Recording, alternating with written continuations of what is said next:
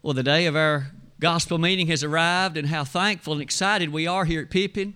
The times of preparation and the times of planning have reached a moment of fruition, and we're so delighted, honored that everyone has come our way today. Our speaker, the gentleman that we've invited to come be with us, Brother Tim McHenry, he's no stranger to this area, as he mentioned a moment ago during the Bible study hour, having grown up in the Baxter area, I believe it was. And at this point, he is the uh, pulpit preacher for the Mount Gilead Church of Christ in Tompkinsville, Kentucky, and has been there, I believe, for a bit over 12 years. And we're so honored that he is able to find time in his schedule to be with us here this week, not only today, but through Wednesday evening at 7 p.m.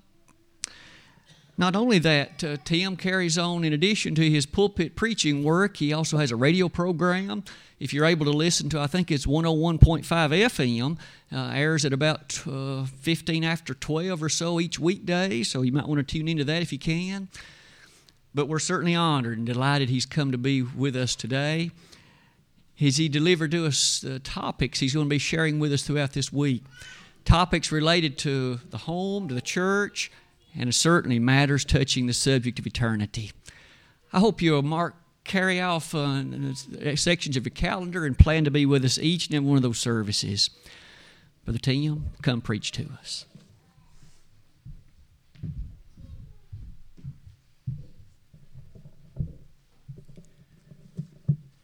Thank you very much, Brother Randy. I have looked forward to the opportunity to do this. Uh, when Brother Randy first contacted me, he presented himself to me by way of email as if to say, now, this is Randy Bybee. I don't know if you remember, we uh, were over at uh, school, over at Tech and everything, and little did he know, I very well remembered.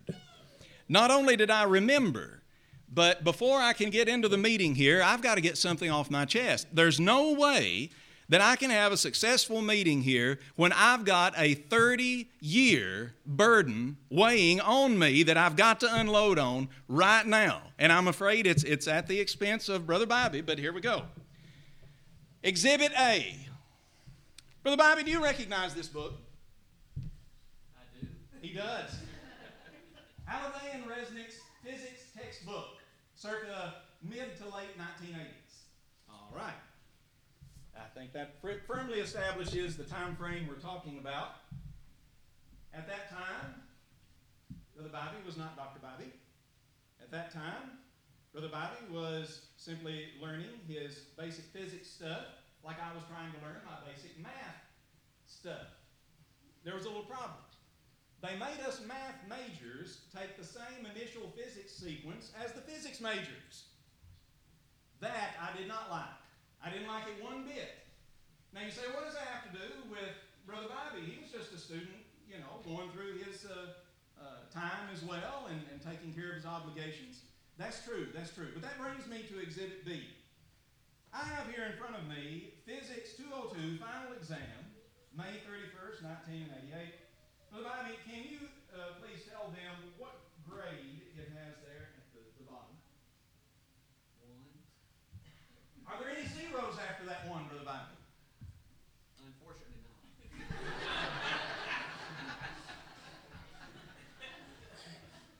Which brings me to the point I wanted to make.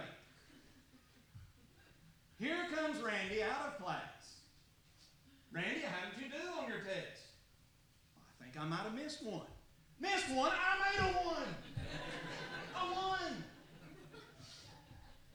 Passing in that class back then was a 40, I think. You remember those days? I do. A 40. Why did they have such a low standard for passing? It's because a lot of us had no idea what we were doing. Randy comes out, on the other hand, with his A, blowing the curve, making all of us look like a bunch of doofus heads, you know, and it's like, well, here you go. And for 30 years, I've carried that thing around, and you know, it's like, well, it's, there you go, Tim. You want to see what failure's like? There, it's right there, right there. Actually, in all seriousness, I said all of that to get your attention in order to make a point. Randy is a smart guy, I know that. In fact, I don't know how he ever figured that stuff out. The math part was not the problem, of course, with me. It was the, it was like, I don't know, how does swinging an aardvark, what does that have to do with flux capacitance or whatever? I don't know what we're doing here. You know how they would ask weird questions back then and stuff in physics class. But anyway, Randy could figure all that out. He, he had it. It, it. it was natural to him, I suppose. He's a smart guy. But at the same time, you all know for a fact here that even though he's got a lot of those specialized things figured out, he's still the common man. Now, y'all know what I mean by that, don't you? He's just a regular guy. So it doesn't matter what all kinds of educational attainments he has behind him already from his schooling. It doesn't matter right now how much he has invested in his career from the standpoint of formal education and so forth. He is still, when you're here among the brethren, just Randy, right? And that's what I love about that kind of a thing. The Apostle Paul grew up at the feet of Gamaliel, didn't he? And learned all those incredible things, was completely fluent in Hebrew, Greek, probably knew enough, plenty of Aramaic and stuff to get along. For all I know, maybe knew Latin as well. But Paul understood how to work with different cultures, cultures, different people, and yet when he talked to the brethren and explained himself to them, he would just say, I'm Paul. I just want to talk to you a little bit here about some things that God wants you to know. The Bible is given to the common man. And it doesn't matter what your background is, it doesn't matter whether you're rich or poor, male or female, young or old, the Bible is given to the common man. The Bible says that the common people heard him gladly when it comes to Jesus. There were certain groups that didn't want to hear that. Certain groups thought that, no, no, no, you got to keep people separate and maybe it's just for this group or just for that one or they'd never understand or something. No, no, no. The Bible is given so that everybody can understand it. Everybody can get the same blessing. That's what I love about it. Everybody can get the exact same benefit. Therefore, the lesson this morning is from Acts chapter 2, and it is given for every single person because if I do what they did on the day of Pentecost in Acts chapter 2, if you do what the apostles said to do back then in Acts chapter 2, and all those thousands of people, y'all know about the story, don't you? 3,000 people come to the Lord Jesus Christ. If you do what they did, you know you're going to get what they got. There is no doubt about it at all. And it was given so that the regular common man can understand it.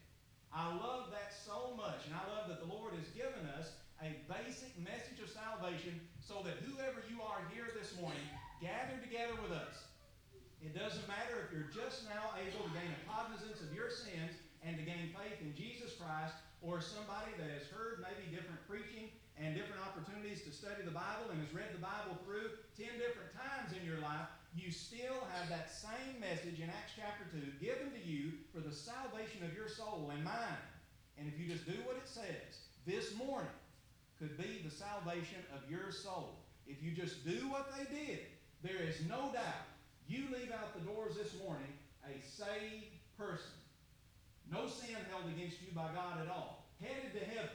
No doubt about it whatsoever. Think about how important Acts chapter 2, the day of Pentecost, is. Go there with me, if you will, to Acts chapter 2. When the day of Pentecost was fully come, they were all with one accord in one place, speaking of the apostles. And suddenly, there came a sound from heaven as of a rushing mighty wind, and it filled all the house where they were sitting. There appeared unto them cloven tongues like as of fire, and it sat upon each of them. They were all filled with the Holy Ghost and began to speak in other tongues as the Spirit gave them utterance. Now, when we say they began to speak in other tongues, that brings me to my first point. Tim, how do you know that what you're doing is right? How can you know for sure that the way of Christianity is the way to go? How do you know? You got all these disbelievers in the world. And they're throwing all this stuff at our children and everything. And so many people are giving up the faith. How do you know you need to stick with God and the Bible and His Son, Jesus Christ? What if? What if it's not true? I'm going to give you three basic reasons why it has to be true this morning, and we start right here with that miracle on Pentecost. The miracle on Pentecost is not what many people paint it to be. It is not just simply them babbling some stuff and getting into an emotional outbreak. When it says that they began to speak in other tongues as the Spirit gave them utterance, they're speaking in other languages. Because you see, Now there were dwelling at Jerusalem Jews, devout men out of every nation under heaven. And when this was noised abroad, the multitude came together and were confounded, because they heard them, every man speak in his own language. Y'all see that there? The language wherein he was born. And they were amazed and marveled, saying one to another, Behold, are not all these which speak Galileans? All of these guys talking are from that same little area. How then we hear every man in our own tongue wherein we were born? Now let me paint the scene for you this way.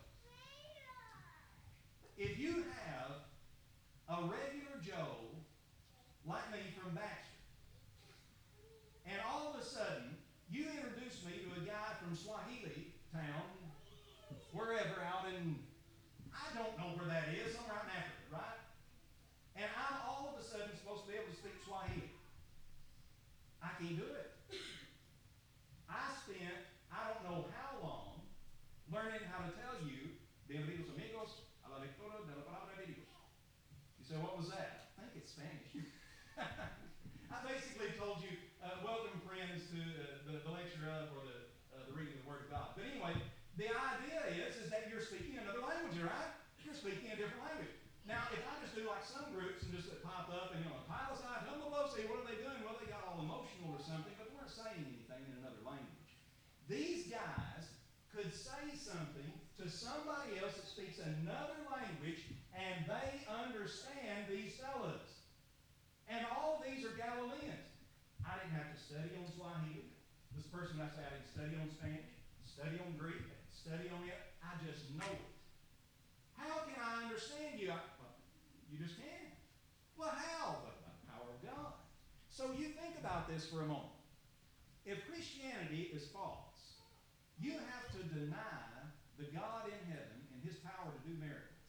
It is reasonable that the God in heaven would verify his message to man by showing a miracle among men.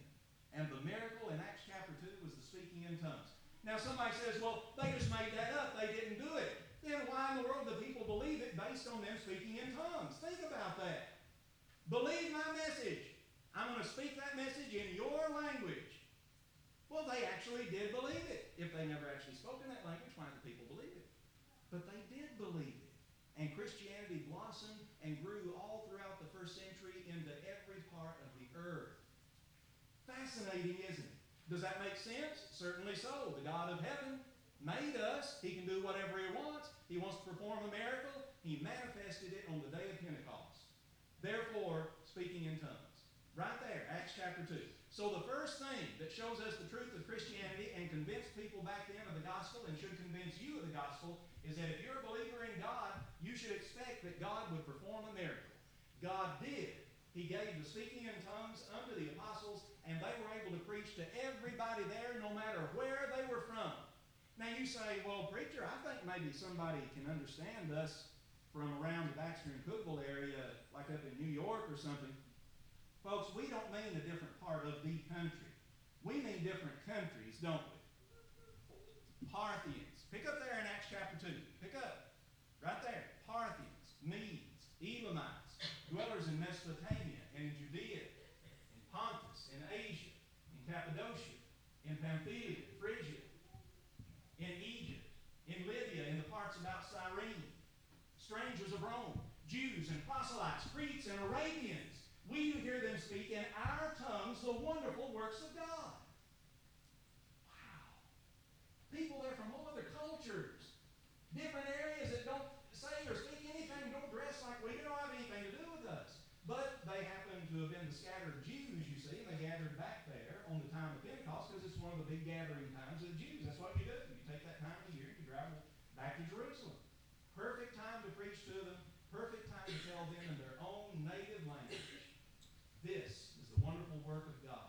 Salvation is proclaimed to you today. Well, they couldn't deny that, but still, a lot of convincing needed to be done.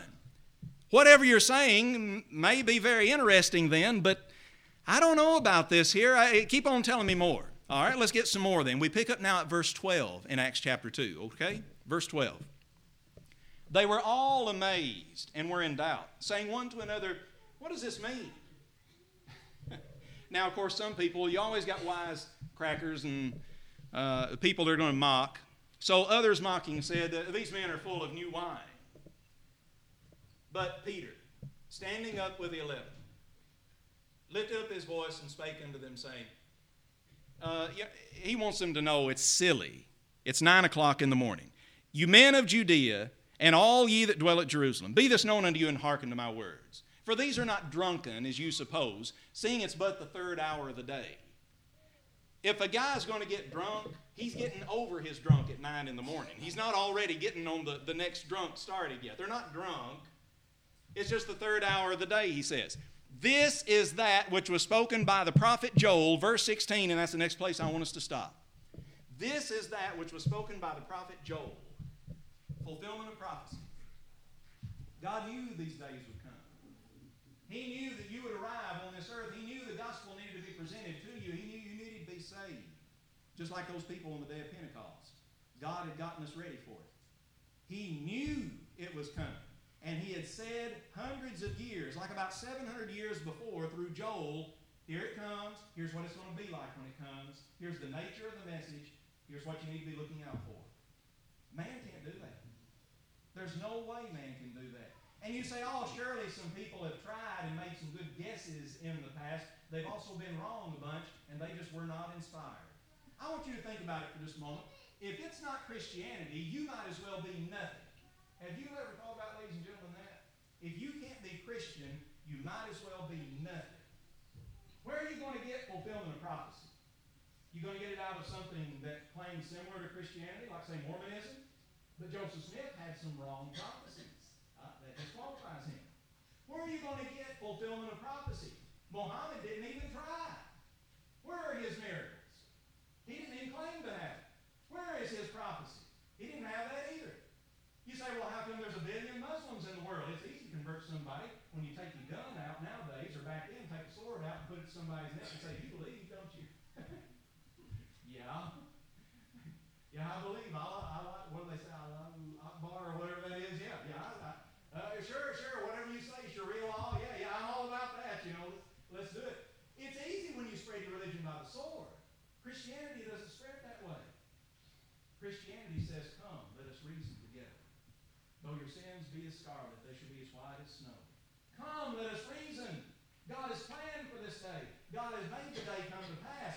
God has made it to where you can be saved. God has given one person through whom you can be saved. Everybody should listen to this message because God had planned it through the prophets, and the prophets themselves said that it was going to come to pass. This is that which has come to pass from the prophet Joel.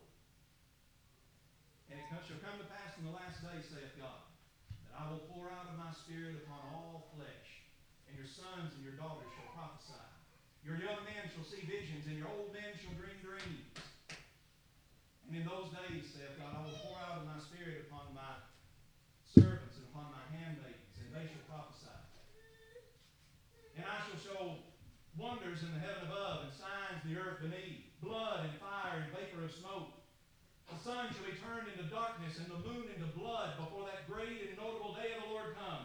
And it shall come to pass that whosoever shall call upon the name of the Lord shall be saved. The people back then in the first century, why did Christianity just explode on the scene and grow so quickly? It's because they were having those things happen. The sun into darkness. We already seen things like that at the crucifixion of Christ, right? They had seen it. They knew it had happened.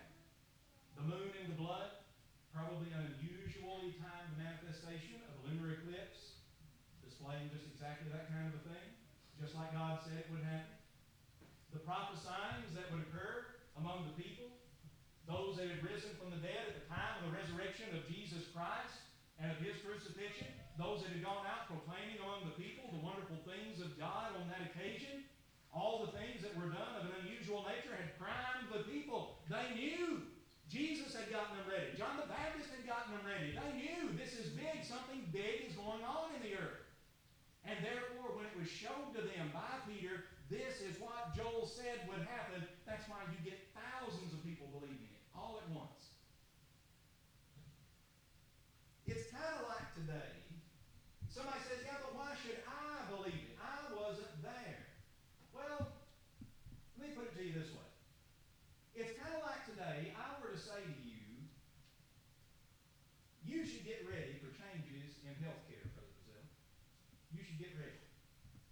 you say, well, why should I get ready? Well, the House Representatives just passed a, an Obamacare repair, repeal bill. They just did. They, they repealed. And we're just waiting on the Senate to see if they do the same thing. If they do, you know he's going to sign it because Trump got elected. He cannot deny any of those facts. He cannot say, well, no, no, no, they didn't pass it because they did pass it. Well, no, no, no, the Senate won't consider it because they will consider it. Well, no, no, the president won't sign it because he would sign it because he's a Republican president. If they pass a Republican bill, he's going to sign that. You see, he can't deny recent history and the facts of the matter. It's the same way with the Bible. Peter showed up on the day of Pentecost and he said, You hear what we're telling you? You can't explain that. Power of God. You hear what we're telling you? Joel said it would happen. Fulfillment of prophecy. You better do what God says. And people today act as if, well, but it could all be made up. It couldn't be made up. They would not have believed it. Christianity would never have gotten off the ground. They weren't forcing anybody to become Christians. It wasn't like the Muslims who were, like, like I said, sticking a sword at their neck and saying, hey, you're going to be a Muslim, right? It wasn't like that at all. They weren't promising physical things and benefits like the 70 virgins and all that to the guys that go out here and die in the cause of Allah and such. Christianity is spread through the reason of the mind, through the appeal unto your heart and the salvation of your soul through Jesus Christ, the man whom God has ordained. It appeals unto you because God, the Creator, can perform His works, His miracles, because God did do that. Therefore, they had observed the miracle of God. They had seen the fulfillment of the prophecies that were given, and they observed. Just like we see Jesus in the words of Matthew, Mark, Luke, and John today. They observed Jesus Christ, many of them.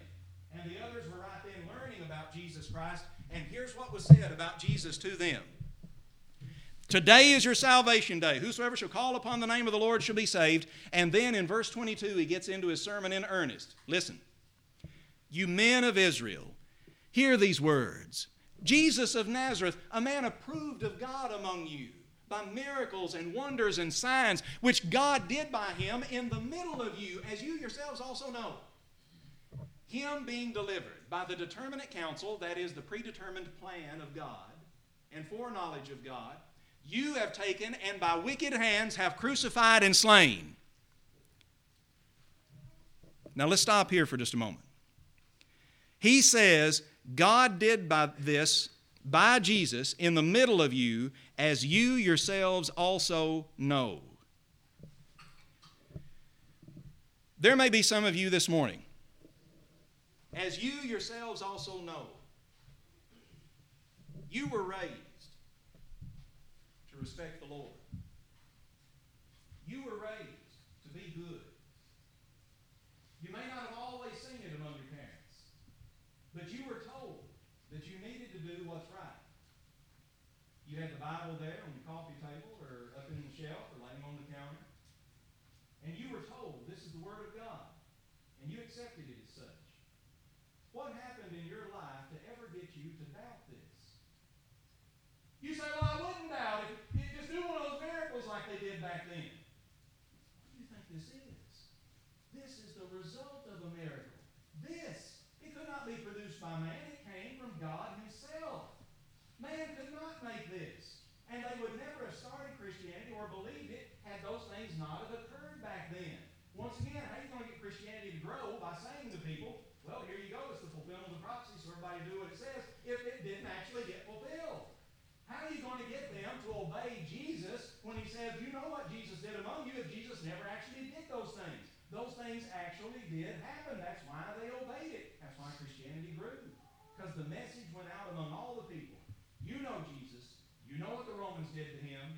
You know what the Jews instigated here. And now God's saying you better repent. Because the prophets told you to get ready and you wouldn't listen to them. And now here exactly is what God has planned for you. He's got a wonderful message. The gospel message. He's going to give you a second chance. Obey the gospel. He'll wipe all those sins away. Do what the Lord says. Salvation is yours. And God said, That is my message from now until the end of time. So it includes us today. It shall come to pass in the last days. Whosoever shall call upon the name of the Lord shall be saved. It's me. It's you. And right now, God puts it right in front of you and says, You grew up believing it. You knew to be good. What happened? What happened? If you're here this morning, you haven't baptized into Christ. What about Jesus did you suddenly get offended by? You say, well, it isn't one thing about Jesus, really. I just, I never really, uh, well, I, I've been waiting. There is no reason to wait. The people on the day of Pentecost were told, save yourselves from this untoward or wicked generation. The time is now. You know that Jesus was crucified and was slain by them about 2,000 years ago, and that the gospel message has been spread among people ever since. God is waiting on all his creation to come home.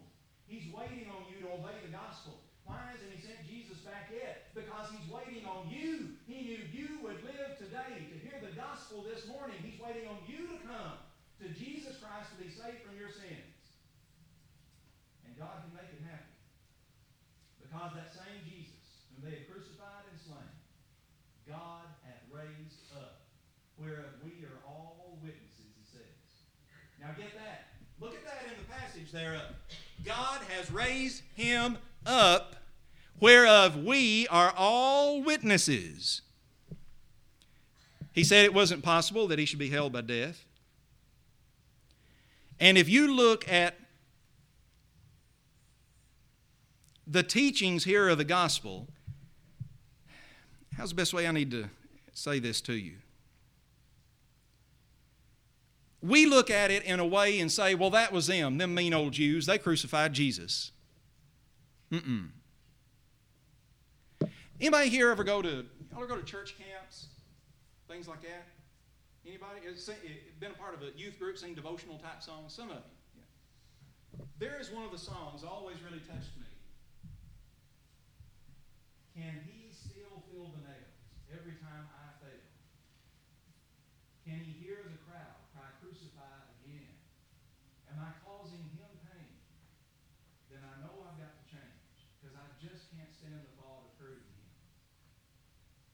Was Jesus dying on the cross? Did he go through all of that and then raise again just to save some Jews back then? It's more than that, wouldn't it? He died for Adam and Eve. he died for Noah and Abraham. He died for Moses and Aaron. He died for the judges. Deborah. He died for his mom, Mary. He died for those people there on that day of Pentecost. And he died for me. He died for my children. And he died for whoever it is that will come in the future. And he allows to be born upon this earth. The Lord was there bearing the sins of all of us on the cross. And when they were proclaiming Jesus, and when Peter was preaching that day, I want you to notice here what he says. He said, You by wicked hands have crucified and slain. Well, he just got through saying his address was to all those people. There were people there from Parthia. There were people there from Lydia. Strangers of Rome. All over the place, right? They say, well, I, I wasn't there. I didn't drive the nails. Not me. I didn't do it. That's not the message. The message is Jesus was bearing my sins on that cross and your sins as well.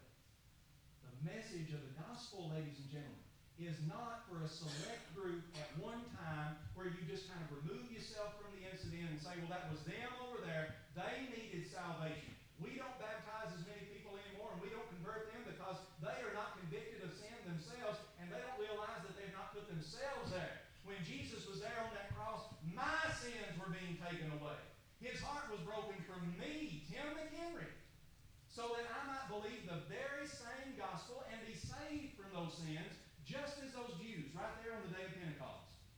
Therefore, after all this sermon is preached, and you go down through it, he says that the Holy Ghost was given, and he has shed forth this which you now see and hear, verse 33.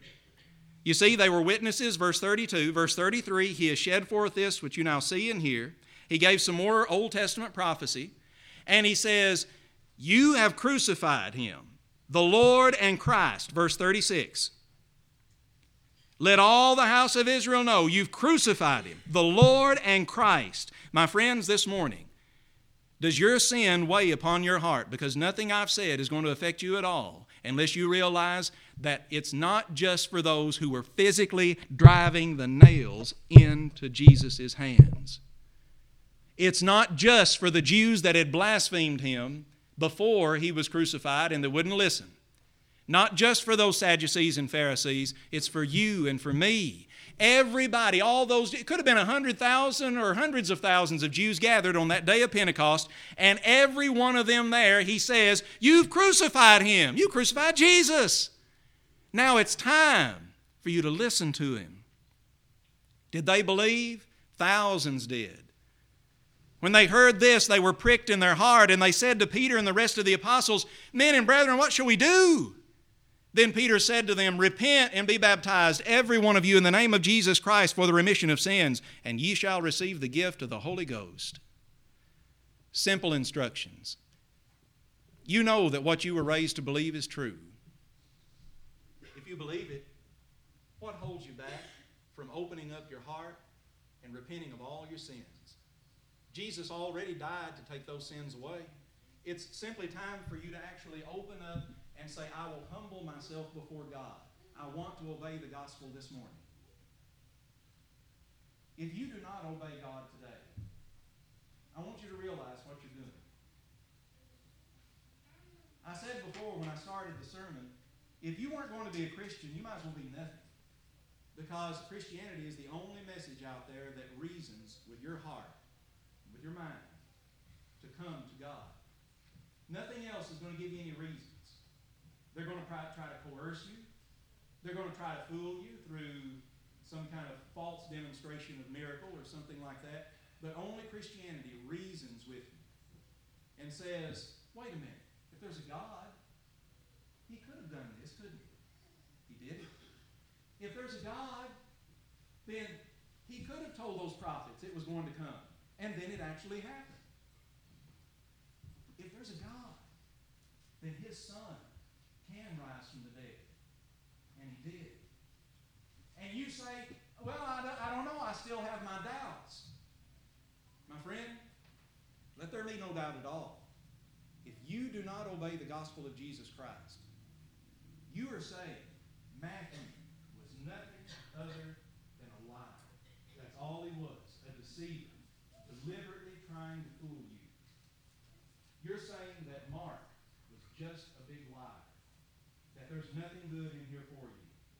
That he did it for whatever reasons. But there's nothing there for you. You're saying that Luke, the physician, was a liar. He never had any connection with Jesus. All these were written, oh, no telling how many years afterwards. They didn't witness anything because they're all a big bunch of liars. You're saying John was a liar.